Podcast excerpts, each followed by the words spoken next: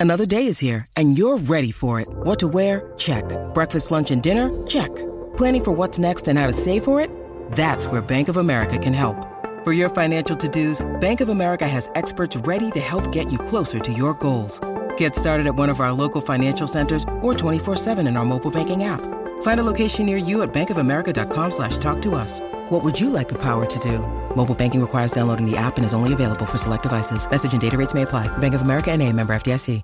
Want to witness the world's biggest football game? Head to iCanWin.com.au, predict Australia's score with a crystal ball, and it could be you and a friend at the FIFA World Cup Qatar 2022 semi finals, all thanks to McDonald's. Maccas, together and loving it. TNC's apply. Patton Heels for IMAR Insurance. Get an online quote and instant cover anywhere, anytime. Visit imar.com.au. starting to question myself, Heels. Oh, I'm not sure what the hell I was doing at work yesterday up at uh, the mountain. I've missed the fact that the FINA World Championships are, are off, and I've missed the fact that Beaudesert has become Ipswich for Australia Day. Uh, Queensland is your place to race this year. That means Chris Nelson's on the line. Uh, Chris, please explain. Where have you been, Pat? Well, he's, he's, he's on the couch now. Have a look well, at him. I was at Mount Coot-tha all day, to tell you the truth. I can't believe this.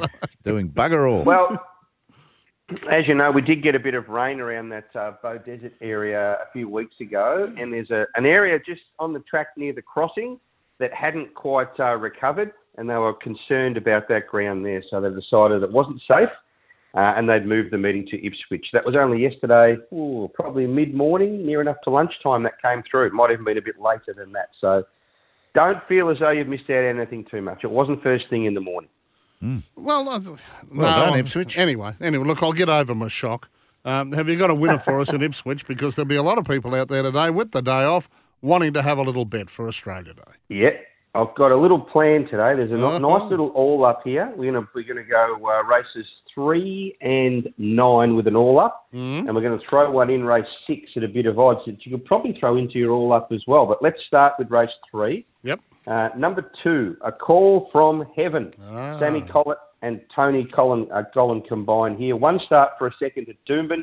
Uh, that was behind Dusty Diamond and just had to um, had to sort of uh, ease and come across heels on the home turn. Ben Thompson rode that day, wound up really well, hit the line strongly, was beaten three quarters of a length and would have finished definitely closer had she been able to get some clear running earlier at the top of the straight. So that was a very good debut over 1,050.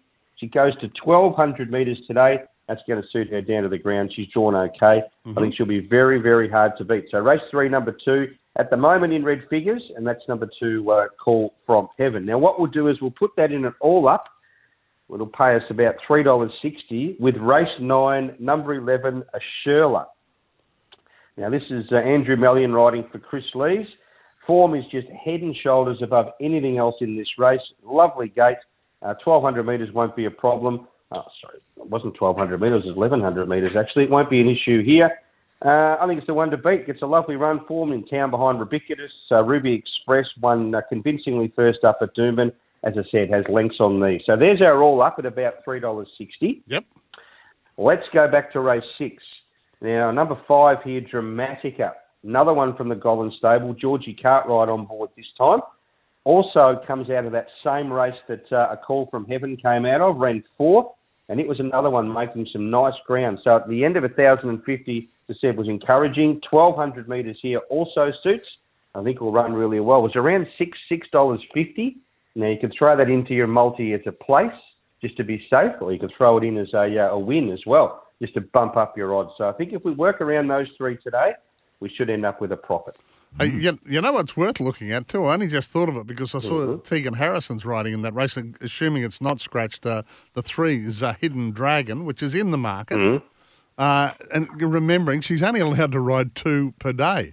So her other one Yes. is uh, the 11 in race two, Kerrisdale.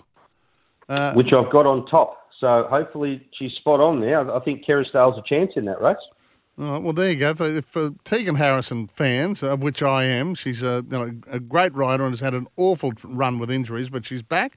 Yep. Can only ride a couple a day at the moment because she's still getting over these injuries. But yeah, to the 11, And in, in the race that Chris has tipped, I mean, maybe throw in uh, her other rides, a Hidden Dragon, the three. You know, when they do Well- swap a meeting so quickly, um, Yep. do all the horses come over or some new Ipswich ones that were, oh, we'll have a run of that now? No, can't do that. What they what they did yesterday was they wiped all the scratchings that uh, horses that had already been scratched from the Beaudesert meeting. So clean sheet. But no, if you're not originally nominated for the meeting hills uh, and accepted for the meeting uh, in the final fields, you couldn't just suddenly decide you wanted to turn up. Can't do that sort of thing. No, rightio. Good, good. They're nice big fields too at Ipswich. Yeah, and, they are. And There's Ipswich, all, all these tracks just stay ready, do they? Well, yeah, they're open. I mean, I, I, I did read somewhere that there's uh, not a lot of facilities open today. Some of the lounges and that won't be open.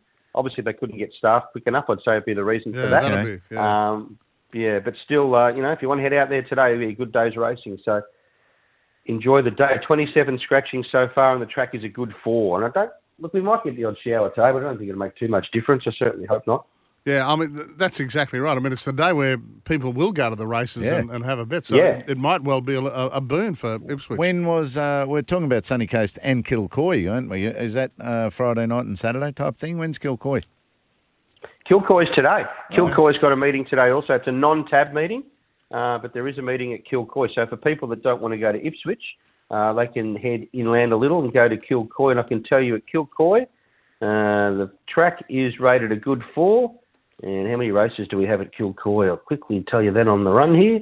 We have uh, only five races, and the first kicks off at 1.30. As I said, that's a non-tab meeting. Only the 44 acceptors. So a nice little compact day at Kilcoy. So Yeah, get your steak sandwich Plenty in of time to before race steak one. sandwich. That's exactly Get right. there probably- early. Hopefully Kilcoy have got staff on those barbies. Oh, they will. Oh, mate, they will. You know, with only with only five races, you might be able to uh, have a steak sandwich when you get there and one on the way out as well. You'd be mad if you didn't. All right, mate. Thanks very much. Great to chat. Queensland is racing. The action continues this week right across the Sunshine State. Visit racingqueensland.com.au. Hills, uh, lots happening on this day. As you can imagine, a lot around the Australian Open. Bradman's back too. in. Well, I'll do I'll do a couple of Australian Opens for you. 1969, first Australian tennis Open. So the Open era. Margaret Court beats Billie Jean King 6-4, 6-1, the final.